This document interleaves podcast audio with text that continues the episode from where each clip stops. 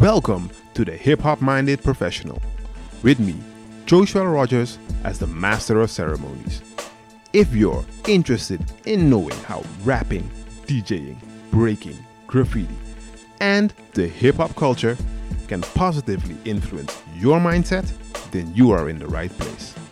On this podcast, I speak to various professionals with a background in hip hop and go into how this background influenced their mindset and careers.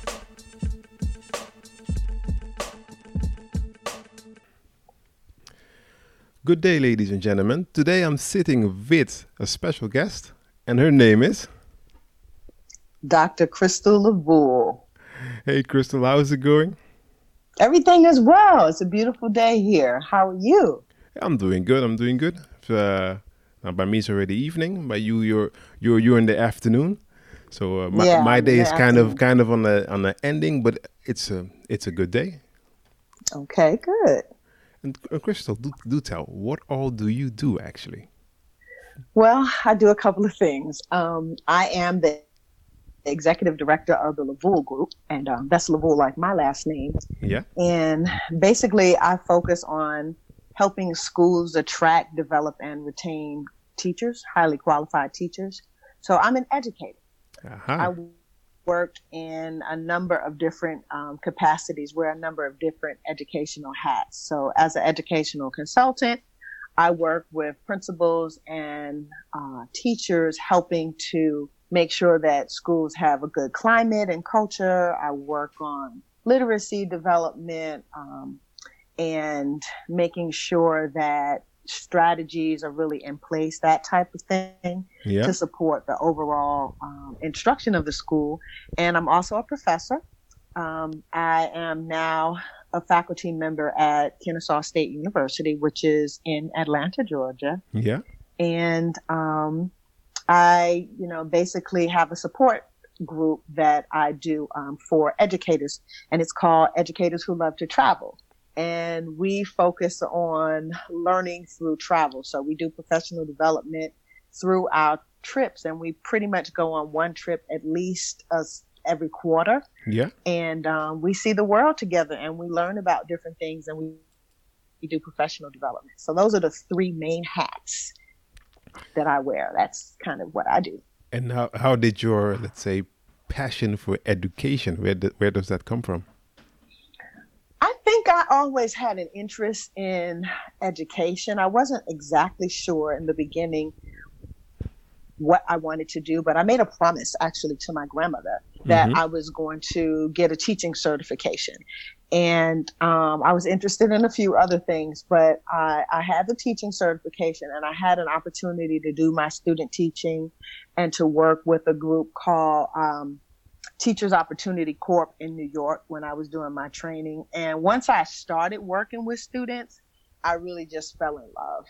So um, it was it was hard to turn away once I started seeing uh, success. You Yeah, know, yeah. I started focusing on working with students mainly in my reading lab and seeing them grow and get stronger in their reading comprehension. You know, I was hooked. I, so I've been in education ever since. Even though, of course, I integrate hip hop into all of the things that I do, it still really is grounded in reading and literacy. yeah, yeah. And you you made you made the bridge. How do you Yeah. how how do you apply hip hop into it? So I've been been doing this teaching thing for about 20 years or so. Yeah. And when I first started, I had a group of students who were in a reading lab. And as a reading specialist, most of my students were um, performing three or four grade levels behind in reading. So they were reluctant readers, they were struggling readers. Yeah. And I was struggling to to get them to read, you know, because it wasn't it wasn't something where they experienced success. And what I just started doing haphazardly at first was, you know, telling them a little bit about my background, about my high school experiences, and showing them different things. Like, oh, look, here's a picture, you know, I took of LL Cool J, or a picture of um, Run DMC, or you know, here's a train map. Have you ever seen graffiti on a train? You know, those Yeah, type of yeah. things. and I had their attention.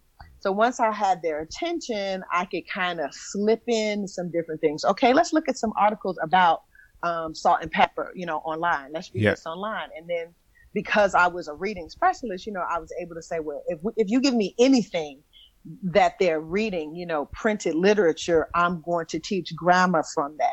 Yeah, I'm going yeah. to teach sentence structure. You know, I'm going to teach comprehension. I'm going to teach everything I can from these couple of paragraphs. And that's really how it started. You know, ah. me just sharing a little bit about my interests. I, I, I, went to high school in the Bronx, but I'm from Brooklyn. Yeah. But, um, you know, the Bronx at that time was so rich and on fire with talent that even though I wasn't a performer, um, I felt like I was connected to the culture. So yeah, yeah, that was really the very beginning of me bringing my personal love into the classroom with you know w- with the work that I was doing with students. And and to and that, to give us an idea of let's say what what in let's say what time frame we're talking about, which were the so, the artists that oh, were let's say yeah coming up or you know popular at that time?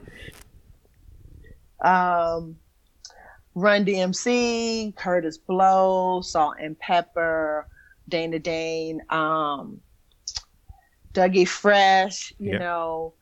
I, am I'm, I'm sorry to say, I mainly was focused at that time on um, rappers from you know the tri-state area because that's where we were. Yeah, but that's where so, you were. That's that's um, logical. Being, yeah. Right.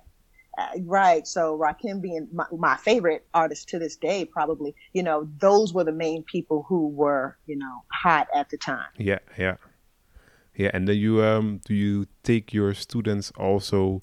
Let's say, um, then I'm thinking really in Rakim because let's say, he, yeah, he's a he's he's a legend for let's say what yeah. he did, qua yes, qua qua let's say structure and then um, yeah. you know he he, yeah. he he took it let's say to another level on mm-hmm. if and looking at looking at it from like a reading perspective let's mm-hmm. say now that i think on it if mm-hmm. you would read let's say his rhymes and you would read the rest from that period in time it's it it would be it's it's totally different of course.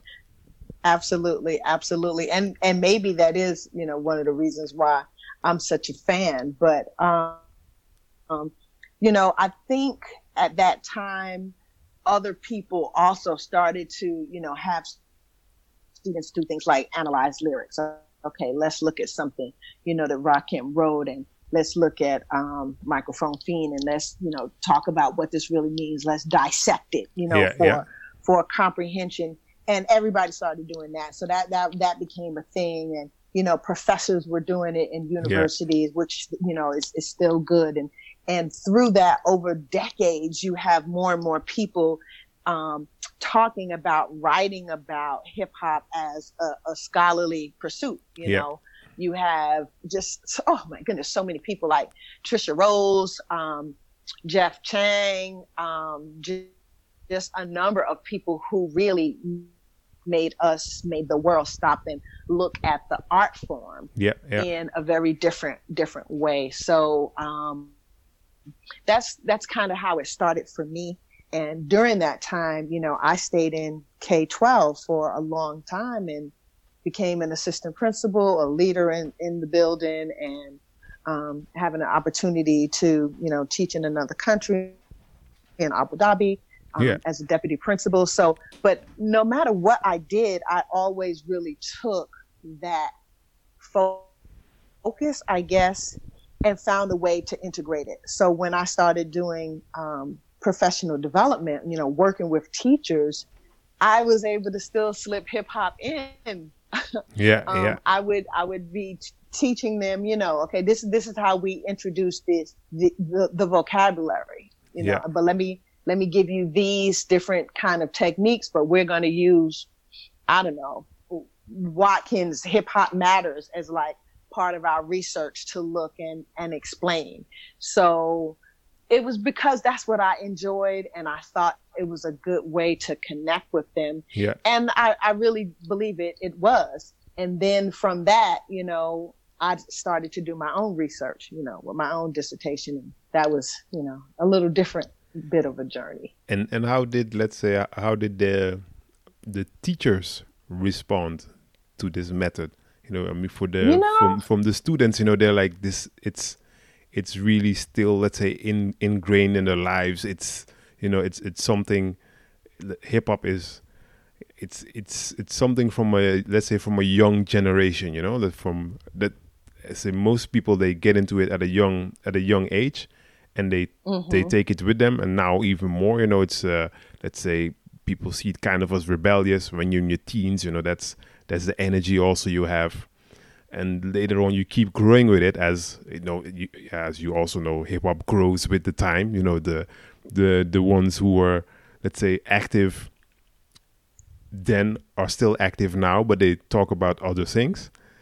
And Right. it, it, it goes with, with each generation, you know, it, it brings, let's say, a new vibe.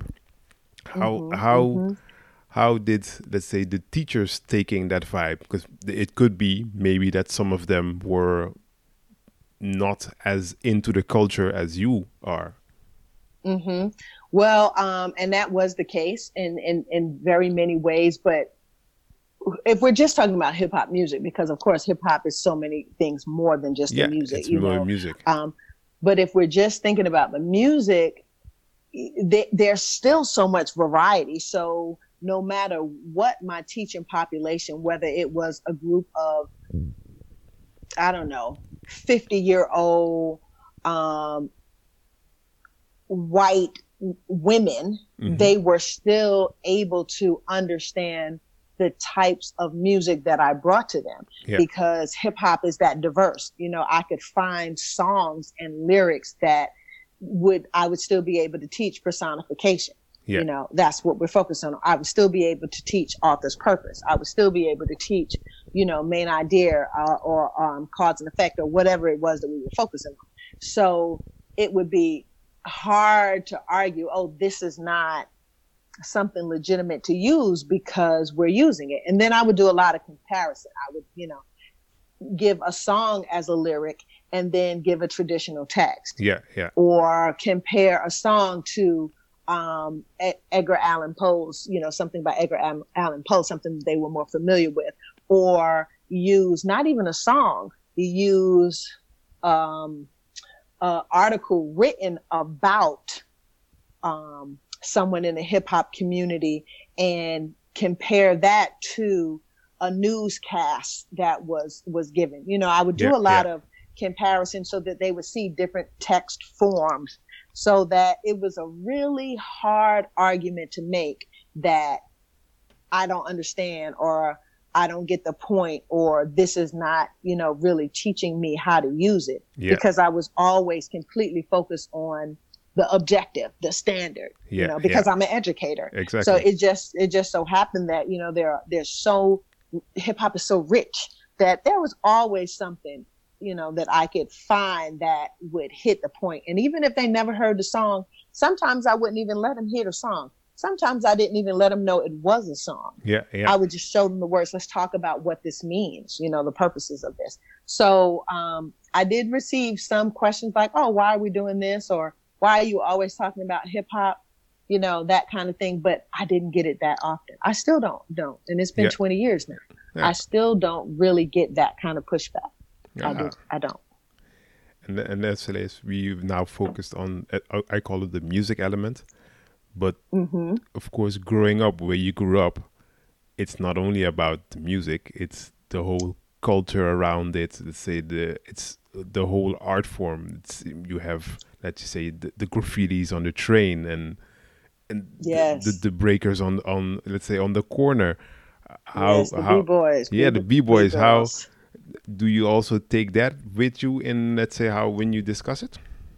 Absolutely. So, um, for a lot of the work that I'm called to do with teachers, it's about instructional design, helping them get across um, instruction, helping them connect to the students that they have.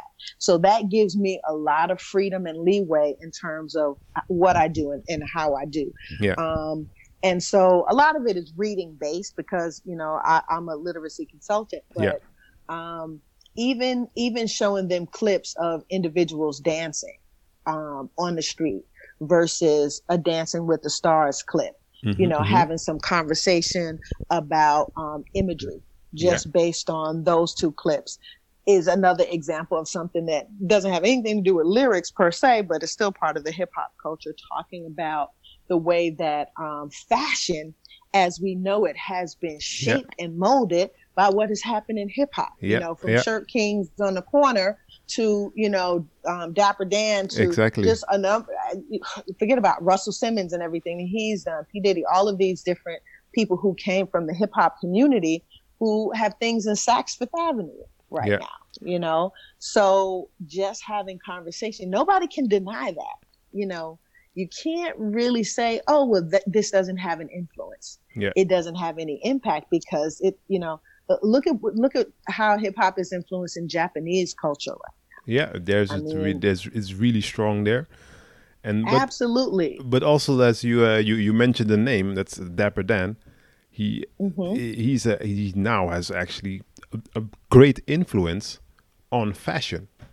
Basically, right. also from working with Gucci, right? Yeah, he is, and that, let's and let's say he's he did it before, let's say, in on on his come up on in a way that you know they they were not all too happy with, but mm-hmm.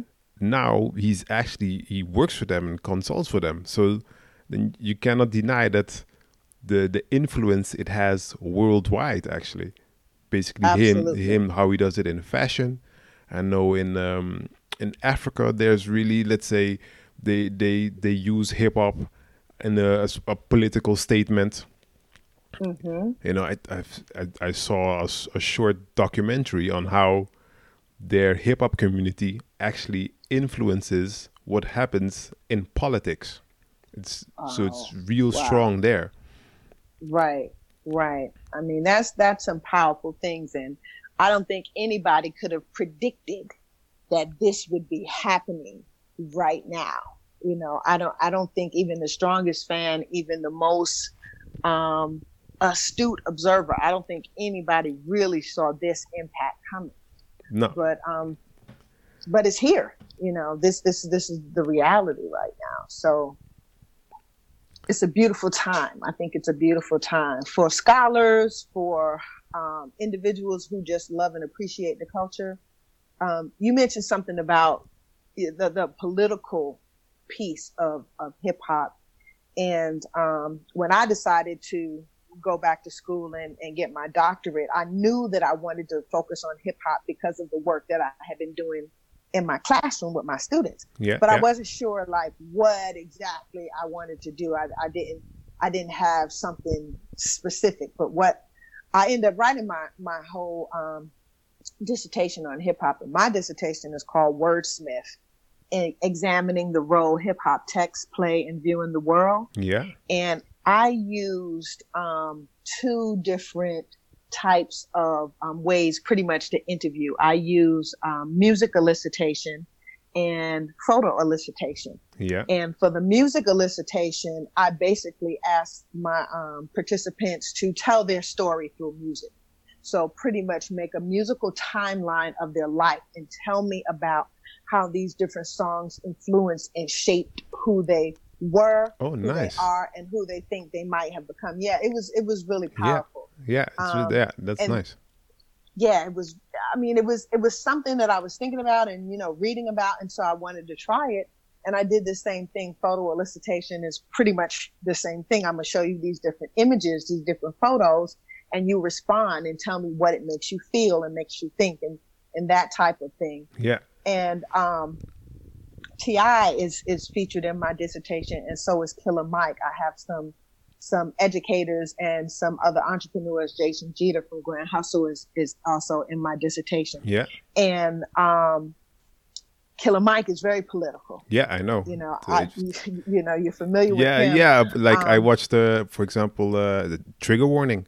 Yeah, and, absolutely. And what's um, yeah, what's also so what I what I like about it is you know he he triggers you to think in a different way you know yes the yes. the what ifs you know so absolutely and, and let's say and he's he's really he re, he's really strong in that and you, you, also mentioned let's say uh, T.I. he's also really political active So absolutely.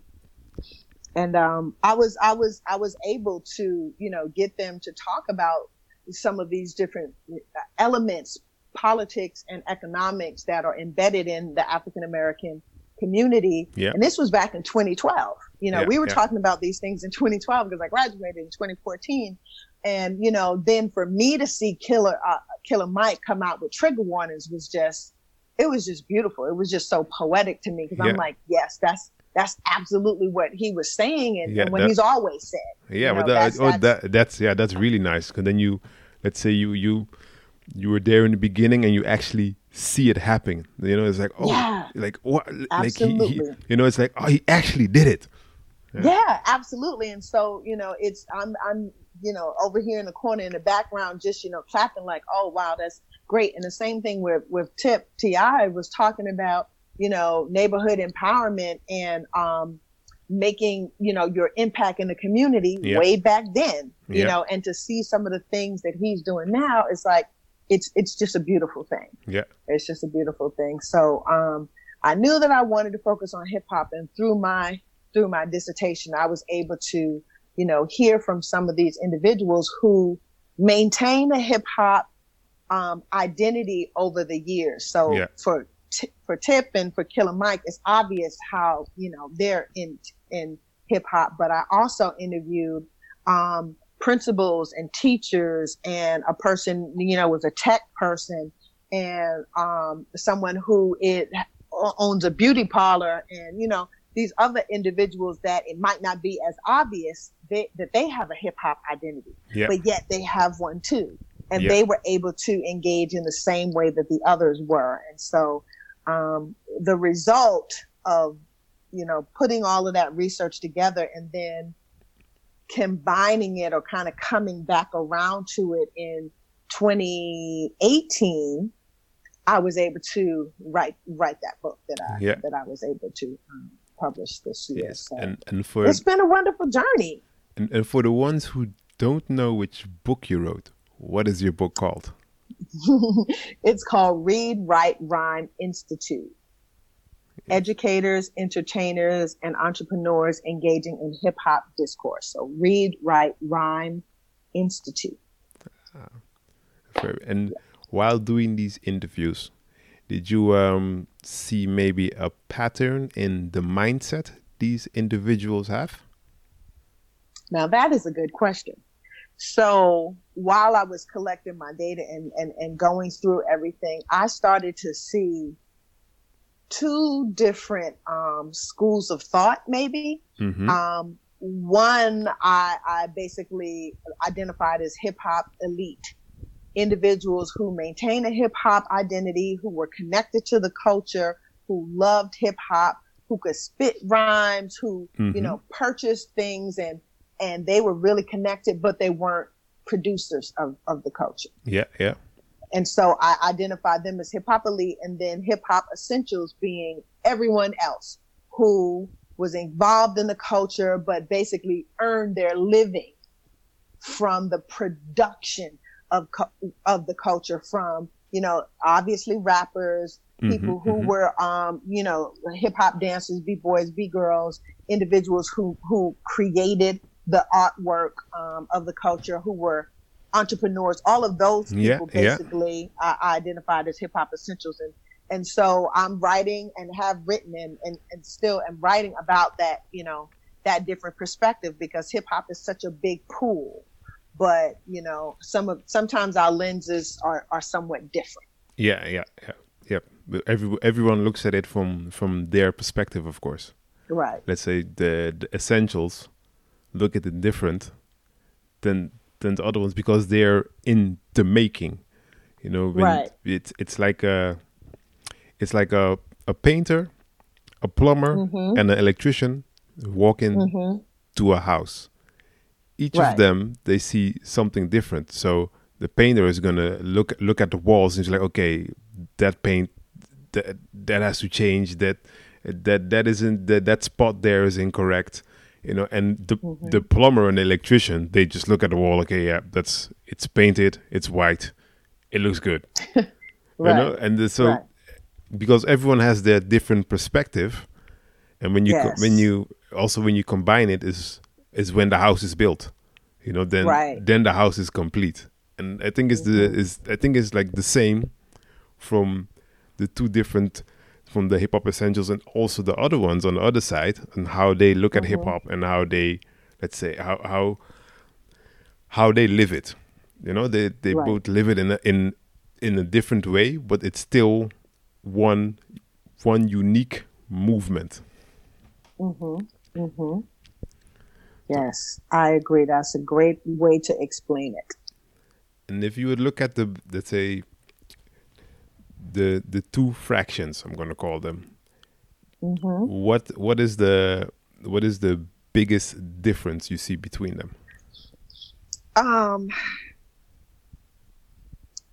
what is the biggest difference? I think um, for hip hop elite, Mm-hmm. I think because their bread and butter doesn't come from the culture, they're not um, as easy to identify.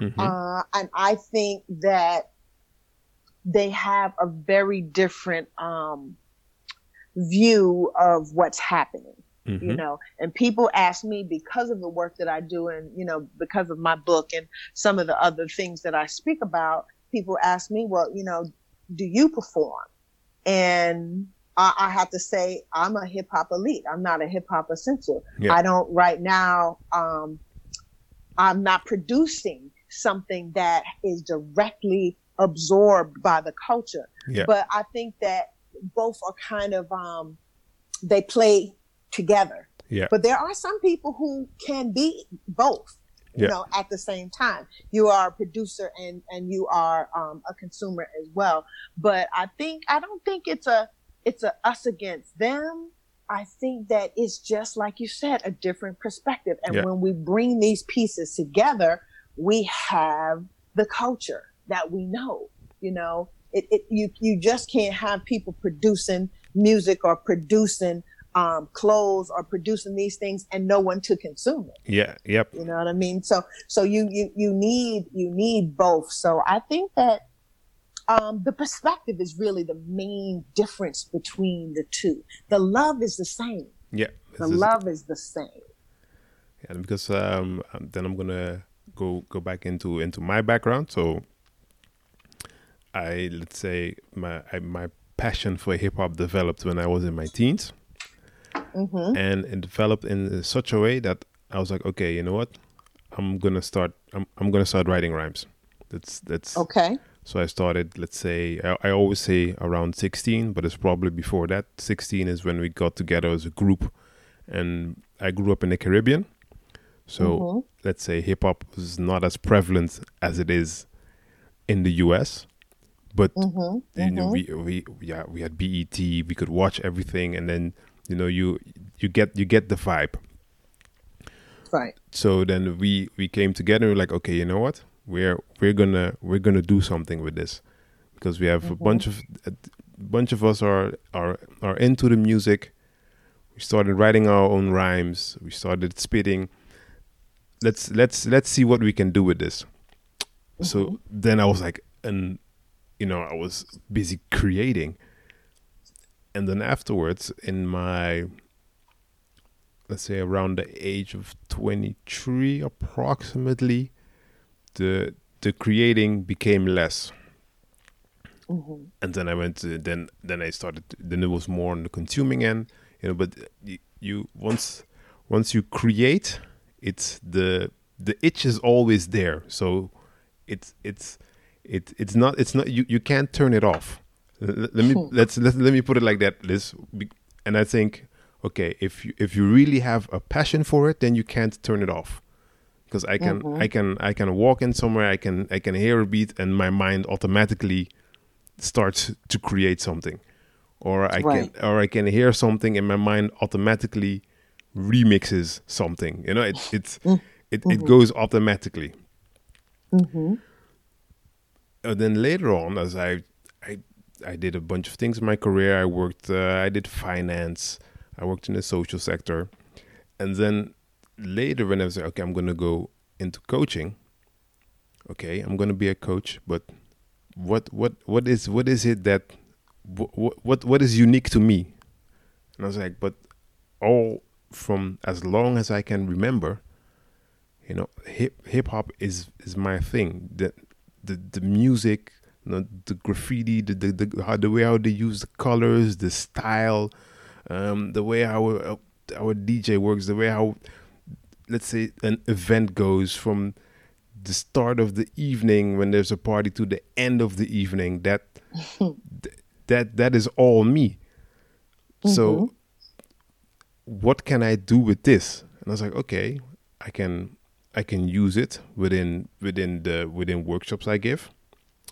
And i start thinking even further okay it's one thing for me to use it in, a, in as in a workshop but what can i what can i do for let's say youngsters or people like me who is like okay they might be uh, they might want to be uh, let's say they're good in graffiti what mm-hmm. can they mm-hmm. do with graffiti later on and then decided you know what, i'm going to create something that they can also use their skills to help others right and th- and that's basically how so my my company came about. I was like, okay, this this is gonna be the goal.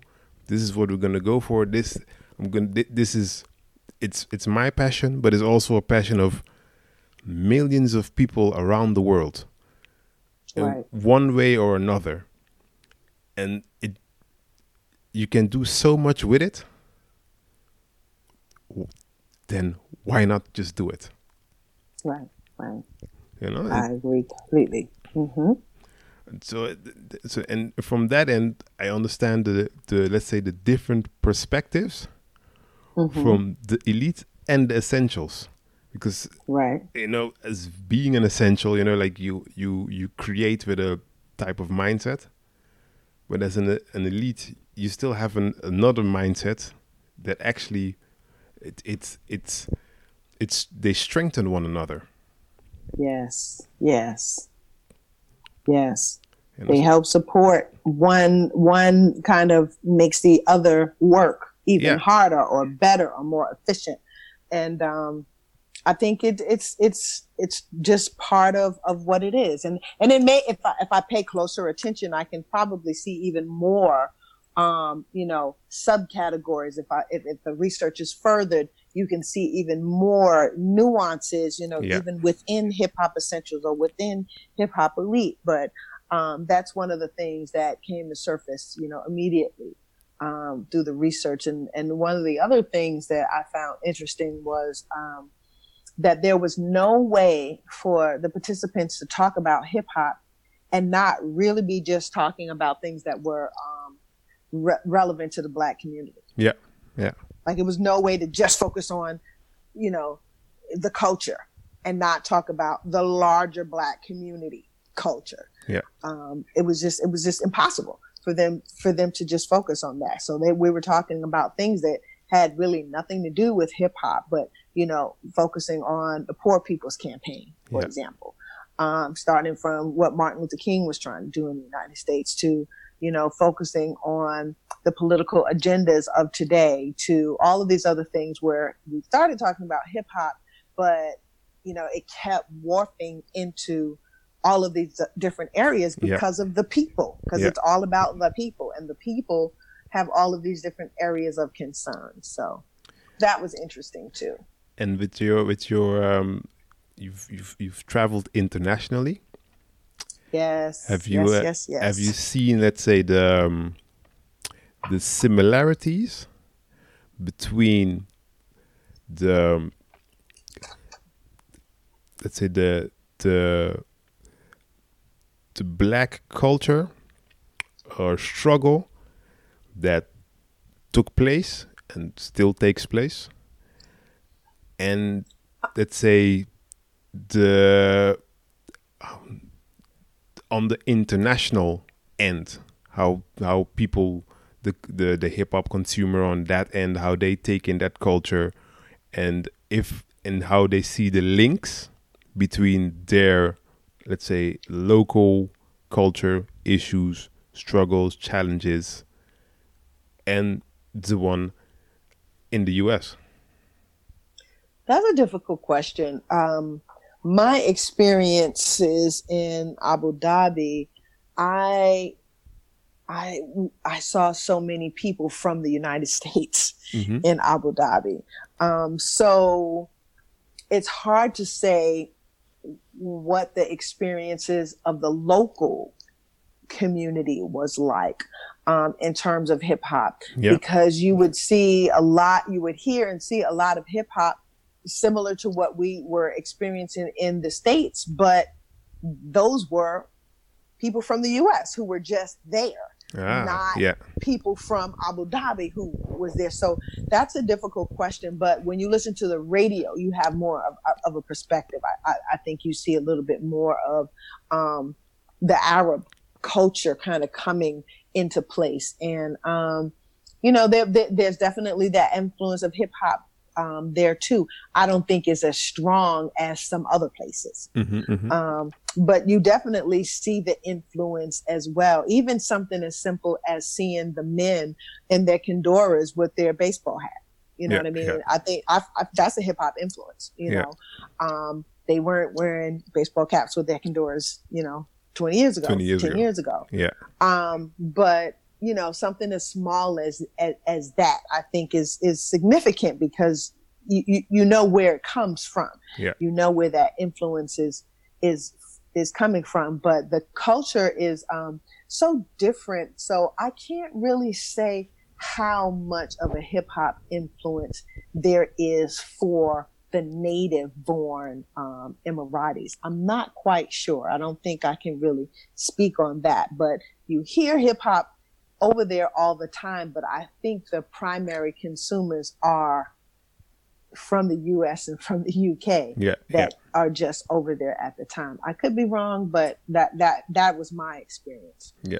Now, um, there are a lot of people from from India and South Africa and the UK over there as well, and you see more of a hip hop influence on some of them mm-hmm. than um, maybe some of of the the natives to um, to the United Arab Emirates. Yeah. So, you know, there is the influence. You see it. You can see it in the clothing in the malls and, and different things like that. But I don't think it's as strong as it may be in another place like Brazil or um, different parts of Japan or wherever. So, yeah, oh, okay. that's my thought. Yeah, yeah.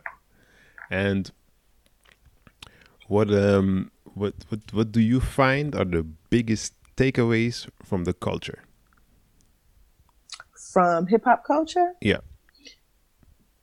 The biggest takeaway. I, th- I think the entrepreneurial piece has really come to the forefront. You know, it was almost like the ugly stepchild um, behind rap and DJing and graffiti and dance. But um, I think now that entrepreneurial piece is uh, as strong as anything. I think you see more people um, starting their own hip hop related businesses than mm-hmm, mm-hmm. ever before. You know, so I think one of the strong takeaways is, you know, own your own stuff. Yeah.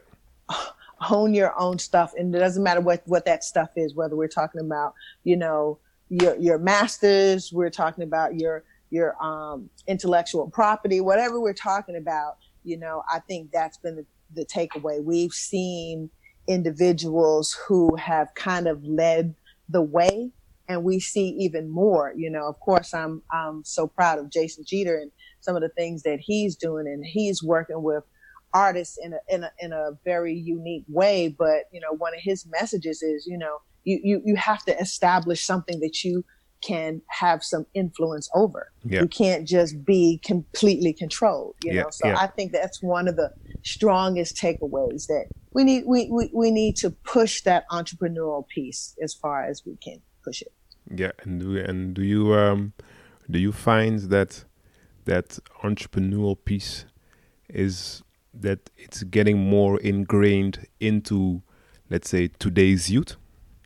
Oh, absolutely. These millennials, I mean, they just they just have taken things to a whole nother level. You know, there's so much that I am learning from, you know, new teachers that I'm working with that are, you know, the age of, of my children. pretty yeah. much, and learning from my children. It's just like things that I may have been kind of scared or not quite sure about. They just jump right into the deep end of the pool, like it's yeah. it's, it's nothing. So um, that's something you know for everybody to kind of take note of. You know, it, so what if it fails? You know, yeah, yeah. If it fails, it fails, and you do something else. Just don't be afraid to get your feet wet. Go ahead and, and get out there. So I think um, today's generation really sometimes they you know do some things that's just i don't know but they're not afraid to do it yeah. and there's a beauty in that there's a beauty in that yeah and then they're fearless exactly they're they're, they're yeah you could say they're fearless yeah or at least you know they they just try it and if it doesn't work you know it doesn't work. It doesn't work it doesn't work let's, right they'll just scrap it and do something else. Yeah let's go let's go do something else you know and right. um and how do you how do you see the um, let's say the the the bridging of the generations in this as you said like for for you you see you, you get to learn from from your let's say your peers but also people that are the, the, the millennials how how do you see the bridging of the how do you see hip hop's influence in the bridging of that gap i think um there needs to be more purposeful mentoring. Mm-hmm. Um, I would love to see more executives, you know, take junior execs under their wing. Um, more DJs do the same. More people who are into the artistic elements, um, you know, take on proteges. Basically, I think that needs to happen, and I think there needs to be cross um, uh, branding. You know what I mean? Like individuals, okay, you make music, but someone else is in, um, does um, fashion or yeah, yeah. Um, wardrobe or you know what I mean, something like that. And I, I, I think as as we learn to work with other people, um, there will automatically be space for intergenerational collaborations. Yeah. You know, okay. when people who are pretty much the old guard whoever that might be, you know, understand that there's a little bit to learn. There's a lot to learn by listening to some of these new ideas that individuals are coming with. And then the individuals need to know that they don't know everything. Yeah. You know, the young people, you have great ideas, but you know, nothing beats experience. And then you put those two things together, you got a powerful team. Yeah. But you got to understand that you know, you, you, need to put those two things together and stop working separately. So yeah, yeah. I think, you know, there's, there's a lot of room and space for that. And I think if people are more purposeful about um, reaching back and reaching up, I think, you know, we will really be able to get somewhere. Okay. And now going back to your book, mm-hmm. how, how, uh, how, how did you, let's say, come upon writing the book? It's just um, you were just busy, and then it's like I'm going to write a book, or did it go? Uh, uh, t- take us into that process. well, um, woo, I think I had it on my heart um, to do for a couple of years. Like, you know, right after I graduated, you know, finished my dissertation, I, I had it on my heart, but I really just didn't put the time and energy into it mm-hmm. until I, I traveled abroad um, being away from my family um, gave me more time to yeah. really think about what I wanted to do. And um, the first thing I did was go back to my research and kind of, you know, look at what my participants said. And then I began to reach back out to them. Well, that's what you said in 2012. What do you say now? Yeah, yeah. That's what you said then. What do you say? You know, so many things have happened. So I kind of um, basically extended the research, and that's how I built the basis for the book. Um, looking at this, this, this, this long time period of what has happened and um, viewing hip hop culture broadly mm-hmm. through the eyes of these different people who were entertainers and inter- um, entrepreneurs and um, educators, and yeah. just kind of you know pulling all of that all of that together you know was was what i did for the book and um, it was a very, really um, interesting process it took me about two years to do yeah and um, it, it is it is more geared to um, scholarship Mm-hmm. So I wrote it with college courses in mind. Yeah. I wrote it for people like myself who are at the university level who wanted to have um, a, a, reference when they're teaching because there are so many courses that are somehow related to hip hop. They're in English departments and social science yep. departments and history. They're all over the place. So I wrote it with that kind of um, audience in mind. Mm-hmm. But since it's come out, you know, a lot of um, high school teachers, especially English and social studies, have gravitated um, to to the book, and then just you know, different people that that you know they're they're just interested in the culture. Um, especially since it has a lot of um, rich dialogue. Yeah, I tried to. I, I really wanted to make it kind of like a cipher so even at times where I asked a question of all the participants, yeah, I constructed their responses as though they were, you know, engaged in this conversation together.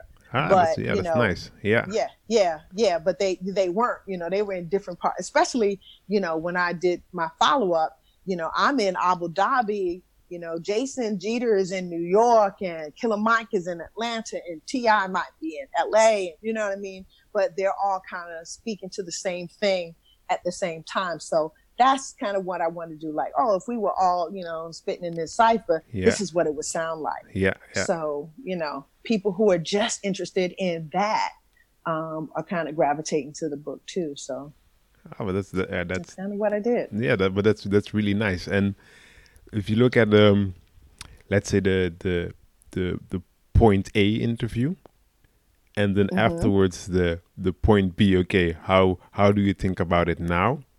Right. Did it did it did it change a lot, or this, was it still let's say a little bit the, a little bit the same? No, without giving away too much of the book, of course. because it- it- Mm, right. You want people to get the book. exactly. Um, I don't think it changed too much.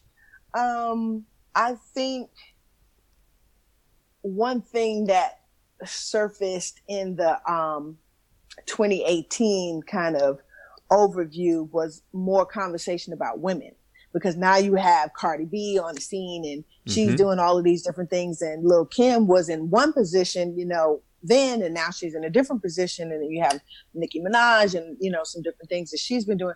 So um, that really didn't come out in my um, dissertation research yeah, yeah, but it did come out and it's in the book. You know what I mean? So um, some of those things, just because these things were coming up in the culture. Um, originally, there wasn't a lot of conversation about power couples like a Jay Z and Beyonce yeah, yeah. you know, and that kind of thing. Like, what does that mean for a little um, girl or boy, wherever in the world, to see what they're doing and what are they doing? And what Yeah. is that, you know, that kind of conversation and what does that look like um, from different eyes? So, those kind of things are in the book that really wasn't talked about in the beginning. Yeah, yeah, yeah, yeah. And then from um, let, let's say from a from a female perspective, hmm how how do you look at the culture, the the imagery? yes, it's, it's you know it's, it's a question that that that you know that that pops up that pops up in my mind immediately, Right. especially since let's say now let's say on the on the let's say on the second run, it's something that's Mm-hmm. that that is more prevalent in the answers that you get, of course. Right. Um, so I'll answer it by saying this. Um, after I did the research and, and finished everything with the book, um, I wrote with um, a co-author an article called "The Bad Bitch Barbie Craze and Beyonce: Yeah, African American Women's Bodies and Commodities and Hip Hop Culture, Images, and Media," and that article is about from two women, two Mhm. black women, two black American women, kind of what we see as um, a, a, a overemphasis on um, sexuality, hypersexuality, and women's Im- um, women's images in hip hop and other you know media forms yeah, too. yeah. and it's not it's not a bashing kind of thing even though we know we know there's a lot of misogyny in hip hop we know we know that that that's been discussed examined and and um, talked about in a lot of different ways but i think um, my perspective at least in the in, in the article that i'm referring to mm-hmm. is you know a lot of people have made conscious decisions they've made conscious decisions to allow their images to be manipulated in in such a way, you know, for their for their profit. Yeah, yeah. And that is what it is.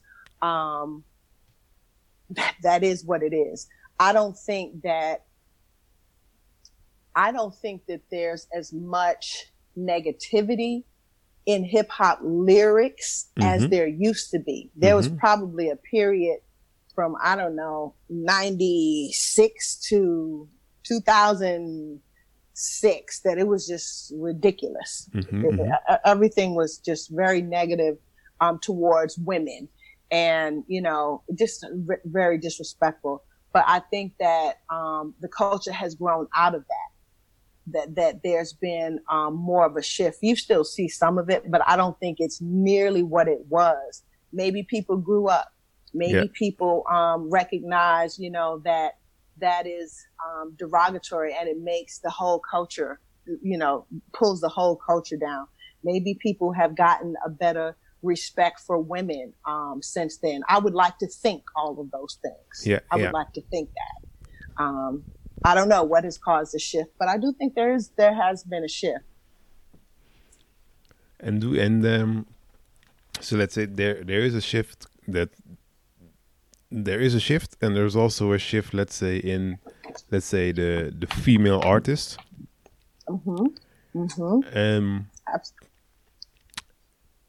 How how do you think this shift, let's say, affects, not affects or influences, let's say, yeah, women, females themselves. I mean, now it's really be, besides the the imagery what I mm-hmm. what I also look at is the the the message and the mindset that these ladies portray and mm-hmm. I, I i i separate those two because the for example and the image let's say the barbie image right is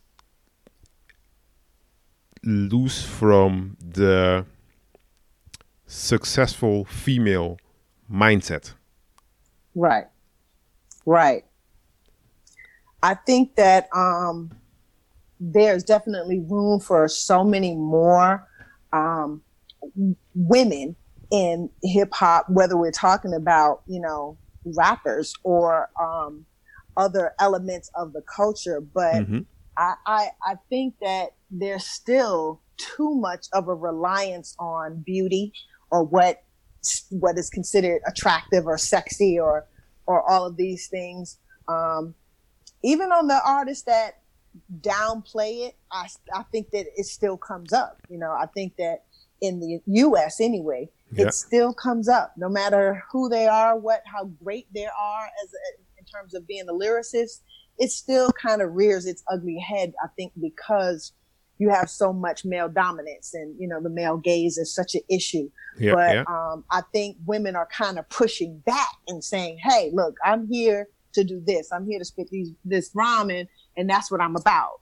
And i think men are starting to respect that. I think they're starting to take notice the way that they did before. You yeah, know there was you know during the queen latifah days a whole crop of artists that was like no nah, that's not what i'm doing. This is what i'm doing. And men got it and they understood it but yet, you know, we we did a shift. So I don't know if it's a wave. I don't know if this is a new trend. Mm-hmm, mm-hmm. Um, but I think women have said, no, you know, that's that's not what I'm presenting to you. This is what I'm presenting to you, and I'm gonna stand firm on that. And I think that they're getting it's like a groundswell. It may not be, you know, over the top right now, mm-hmm, but I mm-hmm. think it's growing. I think it's growing. And uh, and uh, if let's say if we take that stance and we zoom out to mm-hmm. um, I'm gonna call it a, a, a whole society as a whole. So not per se the the hip hop community, but mm, let's say the worldwide worldwide community. Mm-hmm. Do you see a let's say a, a parallel in how how these things interact? For the I the relation so. the relationship between let's say men, women, perception in those in whatever field. I think that um, the whole world is shifting. You know, the Me Too movement was was had a very powerful part um, to play in in that. I think women are um, starting to demand certain things that um, didn't really happen. Whether we're talking about just in day to day society or or the workplace or or wherever. I think that um, there is definitely more of a shift on um, becoming um, respected for whatever it is that you're bringing to table to the Yeah, table, yeah. not the things that you were born with biologically, you know, physiologically, but yeah, but what what gift you're bringing in terms of your art form. So I, I, I think we're moving towards that. We have such a long way to go.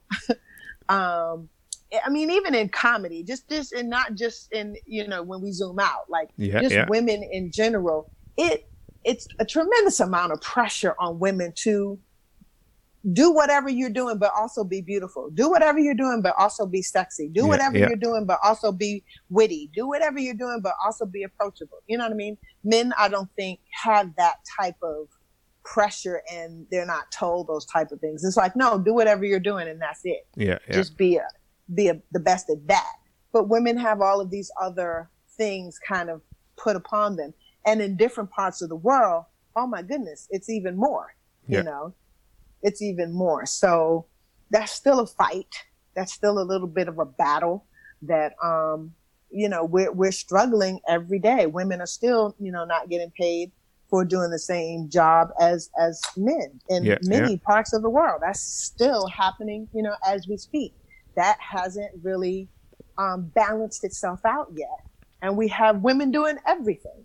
There's no job that women don't do really now. yeah, yeah. Um, you know, so it's still a struggle. It's Yeah, still a struggle. It's, it's, it's still it's still a it's still a struggle. And hmm do you see, let's say, hip hop as the the movement that it has become? Let's say if we look at day one to what it is now, let's say now we already said it earlier. There were probably nobody could have predicted that it would have that it would be the machine it is now. hmm hmm do you think that hip hop being the machine it is now it can influence all the let's say the the stuff we talked about.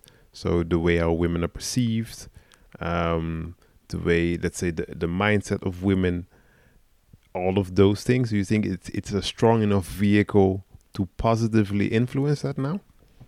I think so. If we have women in in in powerful positions, um, behind the mic, Mhm, you know, mhm. not just you know women who are rec- executives, women who are promoters, women who are um, managers, you know, women Yeah, who yeah. are doing more things that really help define what we actually see. When an Yeah. artist comes to the table, you know, they come in a way that's very different from the package polish presentation we see sometime when they first, you know, show up on a whoever show yeah you yeah. know. Some who's in their ear? You know if we can change some of that conversation we can change some of the expectations for for them behind the scenes not just have more women on the mic you know that, i don't think that's ever been the problem.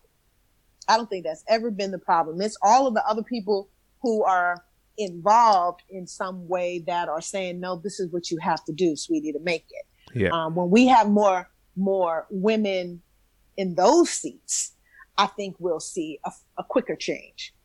I think we'll see a quicker change. All right, all right. Uh, hmm. And I'm thinking, do I have anything else that I want to ask or that pops up? and I honestly don't have anything in mind. So okay, the, we covered a lot. So yeah, we got we covered. We went. It went from we we basically covered everything. I think education mm-hmm. we covered. We covered society. We covered the influence of the culture. Mm-hmm. So, and if someone wants to get in contact with you, find your book, or where all can they find you? What which social media channels, website, um, which okay. smoke signal, which what whatever you whatever you prefer. Pigeon carrier. um, well, the good thing about my last name is there aren't many with it. Um, so my last name is LaVoulle, L A capital V O U L L E. And if you pretty much Google LaVoulle on Facebook, Instagram, Twitter, LinkedIn, anything, you're going to find me. So I'm Crystal LaVoulle. They can find um, my website at lavoulle.com. Yeah. Um, so it's it's not a hard thing if you spell if you spell my name right. You know, say what you like to spell my name right. Yeah, if yeah. spell my name right. They can find me. L a v o u l l e. LaVoulle. Ah, thank you. Well, I would like thank to you. thank you for taking the time out and having a chat. And I would tell anyone who's listening, just reach out because I also just reached out and you just immediately responded and uh, you know you have a nice vibe. Yeah, and I, I, thank you. I, I, like that. You know, I like people with a nice vibe. You know, and that, that they, they also stay you know open to contacts and uh, you know sharing their views. And I so mm-hmm. f- for, for the listeners, I would say definitely contact and make sure check out the book. yes, yes, please do. Thank you. Well, Crystal, thank you very much. And You're welcome. To, to the listeners, see you on the next episode of the podcast. Bye. Thank you for listening to this episode of the Hip Hop Minded Professional. Make sure to subscribe at your favorite streaming platform so that you don't miss the next episode. And make sure to visit hiphopculturecoaching.com for more information on how hip hop helps your mindset.